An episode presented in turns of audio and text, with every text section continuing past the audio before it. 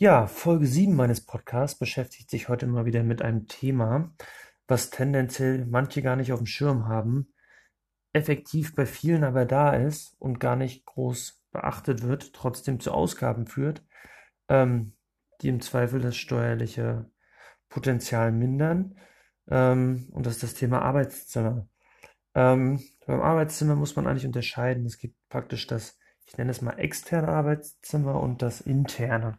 Was verstehe ich unter externem Arbeitszimmer? Ein externes Arbeitszimmer wäre eigentlich, dass ich einen separaten Raum irgendwo anmiete, ähm, dafür eine monatliche Miete zahle, im Zweifel eine, eine Warmmiete und zukünftig zusätzlich noch, ich sag mal, Nebenkosten zahlen muss an den Vermieter. Im Zweifel habe ich noch ein bisschen, weiß ich nicht, Versicherung und, ähm, und ein bisschen Strom. Ähm, und das war's schon. Diese Kosten, wenn, wenn ich die Anmietung dieses Raumes, dieses externen Raumes, der nicht zu meiner Wohnung gehört oder zu meinem Haus, ähm, wenn ich den anmiete, dann kann ich die Kosten in voller Höhe absetzen. Voraussetzung, es gehört zur, zum Einkünften aus Vermietung und Verpachtung. Also ich muss das angemietet haben, um da drinnen die Verwaltung meiner Immobilien vorzunehmen. Ich sag mal, beim, wenn ich nur eine Wohnung habe, klingt das äh, relativ unplausibel. Würde, wenn ich jetzt Finanzbeamter wäre, würde ich mich fragen, da mietet jemand extra ein Büro an, nur für ein Objekt. Ähm, wenn es wirklich so ist, dann ist es so. Ähm, dann kann man es sicherlich auch äh, ordentlich begründen. Gerade tendenziell, wenn man ja mehr Objekte hat und zu Hause einfach den Platz dafür nicht hat, kann das Sinn machen, solche Anmietungen vorzunehmen. Aber das ist eigentlich gar nicht so mein Hauptthema, dieses externe Arbeitszimmer, sondern es geht mehr um das interne Arbeitszimmer. Also sprich das Arbeitszimmer, was in meiner eigenen Wohnung ist. Ähm, ich erkläre nochmal kurz die Unterschiede, was eigene Wohnung, sprich Mietwohnung, Eigentumswohnung, äh, eigenes Haus, Mietshaus. Ne? Da gibt es nachher Unterschiede. Erkläre ich nachher nochmal. Ähm, was ist eigentlich wichtig zu wissen? Ähm, die Kosten, die ähm, durch dieses Arbeitszimmer anfallen in meinen eigenen Räumlichkeiten, die kann ich steuerlich geltend machen, wenn dieses Arbeitszimmer für Einkünfte aus Vermietung, Verpachtung benutzt wird. Ähm, das Ganze ist begrenzt ähm, auf einen Höchstbetrag von 1250 Euro. Das ist jetzt aber auch keine Pauschale. Ne? Also man kann nicht sagen, ich habe ein Arbeitszimmer, setze einfach 1250 Euro an und das war's. Ähm, das geht natürlich nicht, sondern ich muss die Kosten alle darlegen. Ähm, und ähm, wenn die Kosten insgesamt den Betrag von 1250 Euro übersteigen, dann ist der Betrag äh, in der, der Höhe gedeckelt. Wenn der Betrag nur 600 ist, kann ich natürlich nur 600 absetzen. Ähm, ja, ganz wichtig ist, es muss ein abgeschlossener Raum sein. Ähm, abgeschlossen heißt, es darf kein Durchgangszimmer sein. Ähm, es darf auch nicht nur eine Arbeitsecke in einem, in einem anderen Raum sein, den ich äh, für private Zwecke benutze, sondern es muss ein Raum sein, den ich fast ausschließlich, ich sag mal, betrieblich, in dem Fall für Vermietung und Verpachtung nutze. Ähm, äh, die private Mitbenutzung, die muss von sehr untergeordneter Bedeutung sein. Da sagt man immer so, alles, was so unter 10% ist, ist noch okay. Sprich, die Nutzung muss eigentlich ähm, beruflich bedingt sein, zu mindestens 90 Prozent. Und das ist gerade bei einem Durchgangszimmer nicht gegeben, weil man da immer wieder durchgeht, weil man in andere private Zimmer geht.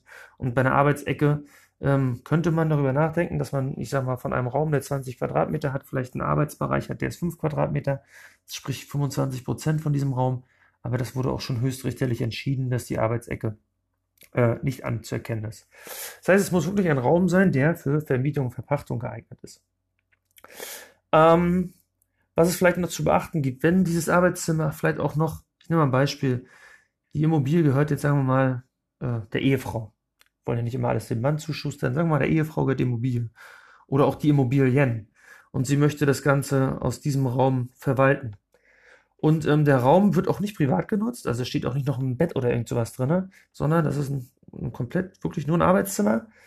Ähm, und der Ehemann selber ähm, hat auch noch eine berufliche Tätigkeit, die jetzt vielleicht nicht Vermietung, Verpachtung ist und braucht dafür auch ein Arbeitszimmer. Dann ist es so, ähm, dass jeder von den beiden das Arbeitszimmer im Rahmen seiner Einkünfteerzielung äh, äh, absetzen kann. Jeweils bei der Einkunftsart, die es betrifft. Weil beide Tätigkeiten sind ja beruflich bedingt.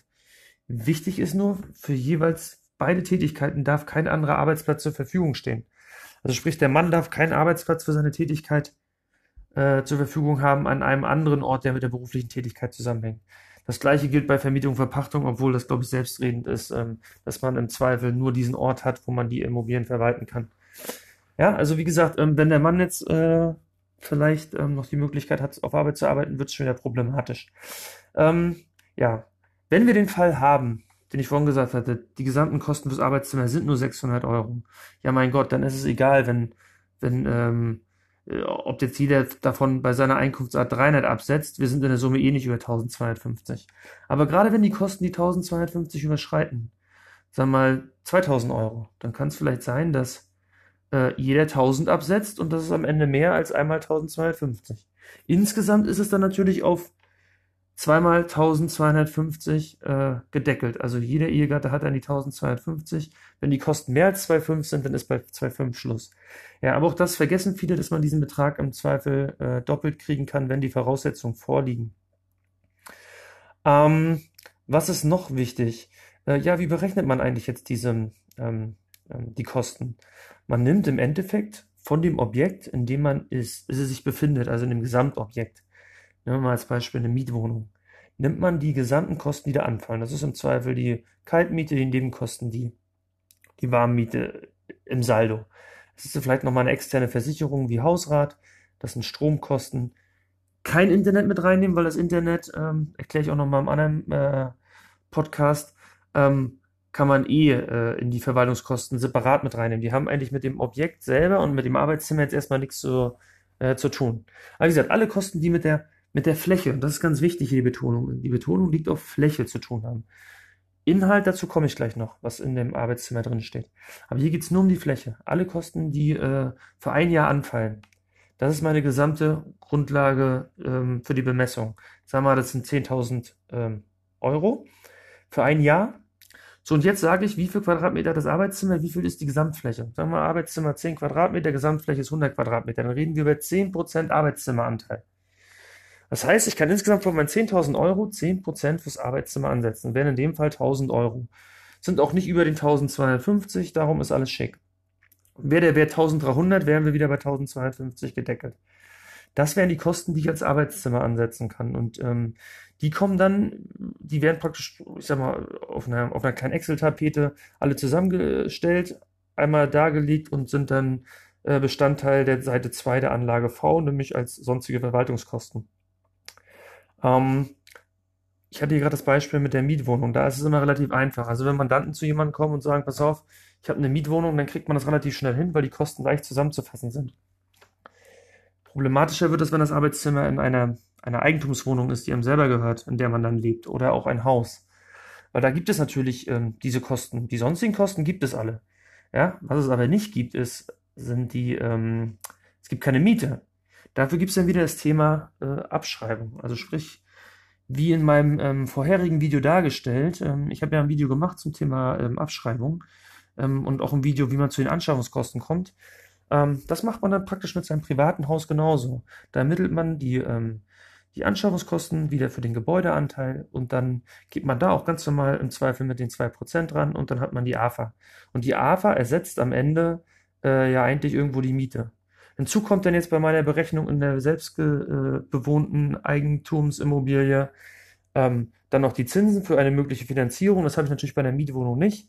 Ähm, und natürlich ähm, gibt es dann im Zweifel keine Nebenkosten als Vorauszahlung, sondern es gibt im Zweifel die tatsächlichen Abrechnungen für Müll, für Grundsteuer, alles, was so beim, beim Eigentum anfällt. Beziehungsweise, wenn ich in einer eigenen Eigentumswohnung lebe, ist es im Zweifel die Hausgeldabrechnung.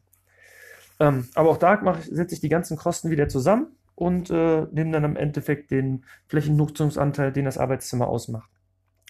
Wie gesagt, ist bei so einer Eigen, äh, Eigentumsimmobilie äh, ein bisschen äh, aufwendiger zusammenzustellen, gerade wenn man vielleicht äh, in einem Haus wohnt, was man äh, so halb selbst mitgebaut hat, sprich, wo man Kosten am Anfang nicht hatte, für, was ich nicht 200.000 Euro für das Haus, sondern im Zweifel da 5000 für einen Fliesenleger, da 10.000 für einen Maler, da, was ich, 10.000 für einen Elektriker und naja, was so alles noch anfällt, Heizung, ähm, dann ist die Zusammenstellung schon relativ aufwendig.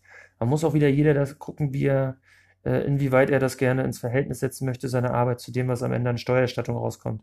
Ähm, grundsätzlich ist es aber möglich und gerade wenn eine Mietwohnung da ist, finde ich das immer relativ einfach zum Zusammenstellen.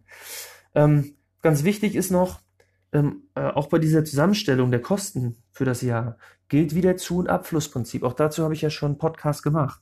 Das heißt, alle Einnahmen und alle Ausgaben, wie sie tatsächlich geflossen sind, äh, gehen in diese Berechnung rein. Das heißt, ich, ich habe im Zweifel, wenn ich eine, ähm, ähm, eine Mietwohnung zum Beispiel habe, dann habe ich zwölf Mietzahlungen. Ich habe aber auch noch eine Nebenkostenerstattung oder Nachzahlung. Die muss ich dann mit Plus oder Minus auch mit reinnehmen. Und die ist natürlich immer die Nebenkostenerstattung oder Nachzahlung des Vorjahres, weil nur fürs Vorjahr fließt ja im aktuellen Jahr ab. Und darum muss ich die Vorjahresabrechnung im aktuellen Jahr bei der Berechnung berücksichtigen. Also wie gesagt, immer ganz wichtig, was Zu- und Abfluss eigentlich heißt. Sonst einfach mal den Podcast dazu anhören. Ähm, was auch noch in die Berechnung reingeht, in die Grundlage ist, ähm, ich hatte ja am Anfang gesagt, ich nehme alle Kosten, die anfallen, ähm, und dann nehme ich zum Beispiel 10% Anteil ähm, des Arbeitszimmers im Verhältnis zur Gesamtfläche. Gibt es irgendwelche Kosten, die man direkt zuordnen kann zum Arbeitszimmer? Gehen die natürlich zu 100% in die Berechnung rein. Zum Beispiel wurde der Boden neu gemacht, nur im Arbeitszimmer. Ja, dann geht das direkt rein. Ähm, alle Kosten, die sich allgemein aufs Haus beziehen, zum Beispiel sagen wir eine Heizungswartung oder sowas, die werden natürlich wieder nur anteilig mit dann in meinem Beispiel 10% genommen. Kritisch ist immer das Thema, ob zum Arbeitszimmer auch anteilig die Küche und das Bad gehört ähm, und die Kosten, die da anfallen. Ähm, das sieht das Finanzamt, glaube ich, eher nicht so. Ähm, da ist meine Empfehlung, ähm, das tendenziell nicht mit reinzunehmen, beziehungsweise es einfach mal beim Finanzamt beim ersten Mal zu, zu versuchen, ob die, euer Finanzbeamter das anders sieht. Das ist ja keine Steuerhinterziehung, wenn man das offen äh, beim Finanzamt kommuniziert. Ähm, das sehe ich dann aber kritisch, wenn ich einfach dem Finanzamt nur eine Anlage V einreiche und von der neuen Vereinfachung äh, Gebrauch mache, keine Belege hinzuschicken. Da finde ich schwierig. Wenn ich aber eh Belege zum Finanzamt schicke und das offen kundtun, meine Berechnung, und Küche und Bad da anteilig von den Quadratmetern mit reinnehme, ähm, dann finde ich, dass ich da, äh, dass man das durchaus mal probieren kann. Und das ist dann auch äh, offen kommuniziert und definitiv keine Steuerhinterziehung. Ja, was fällt mir noch ein? Ich hatte vorhin gesagt, ähm, diese ganzen Berechnungen, die ich hier mache, ähm, die gehören, äh, da geht es nur um die Grundfläche ähm, alles, was Inhalt des Arbeitszimmers ist, ähm, das wird separat nochmal berücksichtigt. Also auch das kann man absetzen. Sprich, wir reden von zum Beispiel dem Schrank, der da drin steht, oder ein Bücherregal oder ähm, ein Stuhl, ein Schreibtisch, ein Teppich etc. Der komplette Inhalt äh, ist unabhängig vom Arbeitszimmer. Also sprich, nehmen wir mal das Beispiel, das Arbeitszimmer wird 50% als Arbeitszimmer für Vermietung genutzt und 50% für private Zwecke. Keine Ahnung, Gäste, Couch etc dann ist es wirklich so, dann könnt ihr das Arbeitszimmer, diese, diesen Höchstbetrag von maximal 1250 Euro pro Jahr, nicht ansetzen. Weil es ist äh, keine ausschließliche Nutzung für die Einkünfteerzielung, sondern es ist auch eine private Mitbenutzung und die ist äh, auch nicht, also die ist auch höher als 10%. Das heißt, ihr kriegt dieses Arbeitszimmer, sprich diesen Flächenanteil nicht. Trotzdem kriegt ihr den Inhalt, der da drin ist, weil der hat mit der beruflichen Tätigkeit am Ende zu tun. In dem Fall müsstet ihr bloß darüber nachdenken, dass ihr die, ähm, den Schrank, Stuhl, Schreibtisch etc. nur anteilig berücksichtigt bei den, ähm, bei den Kosten. Weil wenn ihr jetzt sagt, ich benutze das Zimmer auf 50 Prozent äh, privat, dann wäre es vielleicht auch sinnvoll zu sagen, ich nutze den Schrank, den Schreibtisch, den Stuhl nur zu 50 Prozent äh, für Vermietung und Verpachtung.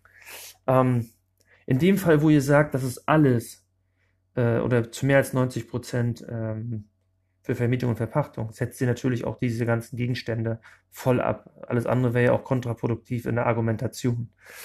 Ähm, aber wie gesagt, das ist keine Anleitung, hier Steuern zu hinterziehen, sondern das ist einfach nur der Hinweis, äh, macht, wie es richtig ist, aber denkt daran, wie ihr es machen müsst. Ähm, bei diesen Wirtschaftsgütern, über die wir gerade geredet haben, also Schrank, Stuhl, Schreibtisch etc., ähm, das sind wieder eigenständige Wirtschaftsgüter. Da gilt dann auch wieder, ähm, ich mache entweder da Abschreibung geltend, also wir mal, ihr habt da einen Schreibtisch drin, der kostet irgendwie netto allein schon 1000 Euro, weil wir sind ja immer bei dieser, ähm, bei dieser Grenze für geringwertige Wirtschaftsgüter von 800 Euro. Auch dazu habe ich ja ein extra Video gemacht oder ein extra Podcast, ich immer mit meinem Video. Ähm, sag mal, der kostet, weiß ich, 1000 Euro. Dann könnt ihr die 1000 Euro auch nur auf eine Nutzungsdauer verteilen. Müsst ihr wieder in die APA-Tabellen gucken, die ihr bei Google ganz einfach findet und dann verteilt ihr die Kosten für diesen 1000 Euro Schreibtisch auf mehrere Jahre und kriegt jedes Jahr ein bisschen von den Kosten. Ähm, wenn ihr aber unter 800 Euro seid, dann gilt wieder diese äh, Regel für geringwertige Wirtschaftsgüter, die selbstständig nutzbar sein müssen. Das ist immer ganz wichtig. Dann könnt ihr die wieder sofort absetzen. Ja, aber wie gesagt, die, die, die, die wichtigste Regel, die ihr euch eigentlich merken müsst, ist, ihr prüft einmal das Arbeitszimmer als Fläche, kommt zu dem Ergebnis, könnt ihr absetzen oder nicht, und ihr prüft den Inhalt. Und beides wird voneinander getrennt gesehen. Also ich kann das Arbeitszimmer im Zweifel nicht kriegen, aber den Inhalt, ich kann aber auch beides kriegen. Ja, ähm, woran man vielleicht noch denken sollte, ähm, Arbeitszimmer kann immer ein Thema sein, dass das Finanzamt da äh, separate Anlagen fordert. Es gibt ja so Vordrucke beim Finanzamt, wo man ähm, das Arbeitszimmer äh, darlegen muss. Sprich, äh, das kann sein, dass das Finanzamt Fotos haben will von dem Zimmer. Ähm, wenn ihr jetzt sagt, da sind 100 Prozent äh, Nutzung für Vermietung, Verpachtung und auf dem Foto steht ein Bett drauf, dann sieht das immer ein bisschen blöd aus. Ähm, das heißt, ähm, wenn es für Vermietung, Verpachtung zu 100 Prozent genutzt wird, dann sollte es auch so sein. Ähm, äh, meistens müsst ihr auch eine Skizze von der Wohnung machen. Dann macht sich das Finanzamt irgendwie einen Überblick darüber, ob ähm, das realistisch ist, das Arbeitszimmer. Es gibt Kandidaten, selber schon erlebt, die haben eine Wohnung, ich sag mal mit 100 Quadratmeter und meinen, das Arbeitszimmer ist das größte Zimmer mit 40 Quadratmeter. Das glaubt einem natürlich keiner und ist auch total abwegig. Dagegen sollte das auch im Verhältnis stehen, dass das Arbeitszimmer muss nicht unbedingt das größte Zimmer sein. Ähm, was auch ganz wichtig ist, ist, ähm, das Finanzamt wird immer eher mal gucken, ob das Arbeitszimmer wirklich ähm, ähm, tatsächlich da ist. Wenn wir zum Beispiel eine Wohnung mit wenig Räumen haben, aber vielen Personen, die ja gemeldet sind. Ne? Ein Beispiel, wir haben eine Dreiraumwohnung mit vier Personen, Vater, Mutter, zwei Kinder. Ähm, und jetzt sagt man, ein Zimmer ist komplett Arbeitszimmer. Dann würde ich als Finanzamt fragen, und äh, wo wohnen die vier Personen? Das würde ja heißen, dass es im Zweifel vielleicht nur ein Schlafzimmer gibt und ein Kinderzimmer. Kein Wohnzimmer, kein zweites Kinderzimmer, total unrealistisch. Auch das sollte im Verhältnis stehen. Ne? Wenn ihr natürlich kommt und sagt, ich habe eine Vierraumwohnung, wir sind zu dritt, dann klingt das alles viel plausibler. Ähm, auch das ist eine Sache, die man immer mal wieder bedenken sollte. Ähm, äh, beim Arbeitszimmer ist es natürlich immer so, ein Arbeitszimmer beantrage ich meistens ja rückwirkend. Also ich mache jetzt die Steuererklärung für 19 und beantrage an 20 das Arbeitszimmer für 19. Ähm, das heißt, das Finanzamt ähm, selbst wenn die sagen würden, ich will mal eine Begehung zu Hause machen, was ich noch nie mitbekommen habe, ähm, müsste natürlich immer da die Argumentation gefahren werden vom Finanzamt. Äh, letztes Jahr waren die Verhältnisse anders. Ob das geht, ähm, halte ich für schwierig. Trotzdem gebe ich hier nochmal den Rat, gebt bitte die Angaben äh, richtig an. Ja? Also ähm, setzt auch nur das Arbeitszimmer an, wenn ihr es wirklich beruflich genutzt habt und ähm, ja, mehr kann ich dazu eigentlich nicht sagen. Jetzt gucke ich nochmal auf meinen kleinen Stichpunktzettel, ob ich irgendwas vergessen habe, ähm, was ich euch in dem Zusammenhang noch nennen wollte. Ähm, aber eigentlich sieht das hier ganz gut aus. Ähm, ja, wie gesagt, denkt mal in Zukunft daran, wenn ihr eure Steuererklärung macht, ob Arbeitszimmer nicht ein Thema sein könnte. Nur mal ein kleines Beispiel. Beim Steuersatz von 40 Prozent und einem äh, Arbeitszimmer, was ihr am Ende dann habt, was vielleicht den Höchstbetrag von 1250 Euro ergibt. Und das ist ja nicht unrealistisch, diese Summe. Ähm, weil wenn ich auf 10, 15 Prozent komme und in einer einigermaßen ordentlichen Lage meine Wohnung habe, dann bin ich schnell bei 1250 Euro. Wenn ich einen Steuersatz habe von 40 Prozent, sind das ungefähr 500 Euro Steuererstattung, die da drin stecken. Und dafür, dass man tatsächlich vielleicht das Arbeitszimmer hat, aber nur zu faul war, das zusammenzulegen, ähm, ist das schon mal eine ordentliche Summe. Also wie gesagt, Kleinvieh macht auch Mist und 500 Euro ist ja schon mal eine, eine Hausnummer. Ne? Also wenn eure Steuersatz niedriger ist, dann ähm, ist die Erstattung natürlich, äh, der Erstattungspotenzial für den Bereich auch niedriger. Aber wie gesagt, das sollte man einfach mal so berücksichtigen. Zu den Auswirkungen, was Steuersatz äh, im Verhältnis zu Einnahmen, Ausgaben bedeutet, werde ich auch nochmal ein separates Video machen, nur als kleinen Hinweis an dieser Stelle. Ja, das war es jetzt erstmal zu dem Thema und wir hören uns bald wieder. Bis dahin, ciao, ciao.